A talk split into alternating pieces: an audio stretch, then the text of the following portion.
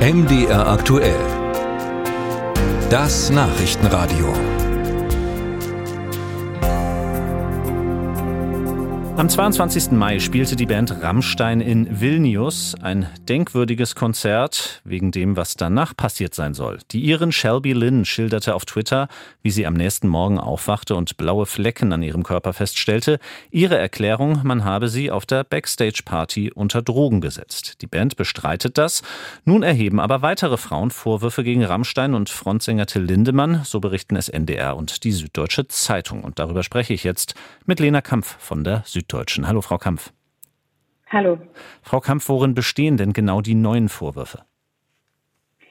Also wir ähm, beschreiben in unseren Recherchen ein ähm, System der Anbahnung. Also mehr als ein Dutzend Frauen berichten eben ähm, in Gesprächen mit uns, äh, wie sie von mehreren Menschen aus dem Umfeld von Herrn Lindemann gezielt angesprochen worden seien, häufig über Instagram äh, oder auf Konzerten selbst, um zu speziell für Lindemann organisierten Aftershow-Partys zu kommen. Und das ähm, haben wir eben aus unterschiedlichsten Orten weltweit, äh, aus verschiedenen Städten in ganz Europa ähm, gehört, immer mit ganz ähnlichen Abläufen. Und ähm, darüber hinaus schildern eben auch zwei Frauen äh, in Gesprächen mit uns, dass sie, dass es zu mutmaßlichen sexuellen Handlungen gekommen ist, ähm, denen sie nicht zugestimmt hätten. Hm, Sie haben schon angedeutet, welche Belege Sie da haben, also viele unterschiedliche Quellen europaweit. Ähm, macht eben das dann auch die Schilderung für Sie glaubwürdig oder was spricht noch dafür? Also wir haben, wir halten die sozusagen dieses System der Anbahnung für äh, sehr glaubwürdig und auch nachvollziehbar, weil es eben uns auch so, weil sich da eben so ein Muster herausbildet. Ähm, die, wir haben aber auch äh, die Zeuginnen oder die Betroffenen gebeten, eidesstattliche Versicherungen abzugeben. Ähm, das haben sie auch größtenteils gemacht. Wir haben Chatverläufe ähm, von diesen Anbahnungen, ähm, von diesen, wenn sie angesprochen werden, sozusagen rekrutiert werden. Wir haben natürlich auch mit Zeuginnen gesprochen, haben versucht, andere Personen zu finden, die auf denselben Partys waren. Also ähm, ja, wir haben einfach versucht, natürlich diese Vorwürfe, die ja auch teilweise schwerwiegend sind, auf Herz und Nieren zu prüfen. Mhm, das System der Anbahnung haben Sie jetzt schon immer angesprochen. Ähm, wie genau äußert sich das? Das heißt, ähm, wie ist das aufgebaut und äh, seit wie vielen Jahren meinen Sie, geht das schon?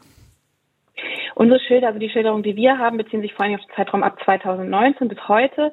Ähm, es ist so, dass dort eben Personen ähm, ja im Auftrag von Herrn Lindemann, vermutlich im Auftrag von Herrn Lindemann, das wissen wir nicht ganz genau, jedenfalls für Herrn Lindemann agieren und ähm, ganz gezielt eben über Instagram oder Facebook vor Konzerten oder auf den Konzerten junge Frauen ansprechen. Es handelt sich vor allem um junge Frauen, also die sind meistens sind Anfang 20, höchstens 30. Ähm, sie werden auch gebeten, ähm, im Vorfeld dann Fotos von sich zu schicken oder es werden äh, vor Ort Fotos oder Videos gemacht und sie werden auch gebeten, sich attraktiv auf eine bestimmte Art zu kleiden oder sich zurechtzumachen. Mhm. Und dann geht es eben darum, dass die dann ähm, auf Aftershow-Partys mit Herrn Lindemann feiern sollen, wo viel Alkohol fließt. Mhm. Auch andere Medien berichten ja heute über dieses System. Äh, zum Beispiel in der Neuen Zürcher Zeitung ist zu lesen, dass äh, die Zeitung ebenfalls mit zwei Frauen gesprochen hat. Ähm, auch sie wurden von einer Managerin extra angeschrieben. Es gab auch eine Art Dresscode für die Konzerte. Aber diese Frauen berichten von nichts, was äh, nicht einvernehmlich geschehen sei. Ist das nun ein Widerspruch zu ihren Berichten oder passt es ins Gesamtbild? Also für mich ist das kein Widerspruch, denn ähm, natürlich gehen diese Frauen da zunächst freiwillig hin. Ähm, die haben ja auch ein großes Interesse daran, ihren Star, ihr Idol auch kennenzulernen, dem nahe zu kommen. Äh, das ist spannend, das ist ein Abenteuer. Und wir haben auch mit Frauen gesprochen, die berichten, dass sie eben auch noch Nein sagen konnten, als er sich ihnen angenähert hat und dass er das Nein auch akzeptiert hat. Aber wir haben auch mit Frauen gesprochen und das sind eben diese geschilderten, also die das eben heute als ähm, Übergriff schildern würden, Frauen eben sagen, sagen, sie konnten nicht mehr Nein sagen, sie konnten sich nicht mehr wehren. Und ähm, wie gesagt, für uns ist ziemlich klar, dass dieses System darauf angelegt ist, ähm, junge Frauen ähm, Herrn Lindemann zuzuführen und dass es auch darum geht, mit ihm Sex zu haben. Mhm. Und ähm, haben Sie eine Reaktion von Rammstein oder von Herrn Lindemann selber erhalten? Ähm, Anfang der Woche hat ähm, das Management von Rammstein ja die Vorwürfe, die in Bezug auf dieses ähm, Konzert in Vilnius erhoben wurden, von einer Frau äh, pauschal zurückgewiesen und hat auch darauf verwiesen, dass es keine behördlichen Ermittlungen gibt. Auf einen ausführlichen Fragenkatalog, den wir ähm, sowohl an Herrn Lindemann als auch an das Management gerichtet haben, äh, haben sie keine Stellung genommen. Soweit Lena Kampf von der Süddeutschen Zeitung. Sie berichtet mit anderen Journalistinnen und Journalisten, unter anderem auch vom NDR, über neue Vorwürfe gegen Rammstein und Frontsänger Till Lindemann. Vielen Dank für das Gespräch, Frau Kampf. Sehr gerne.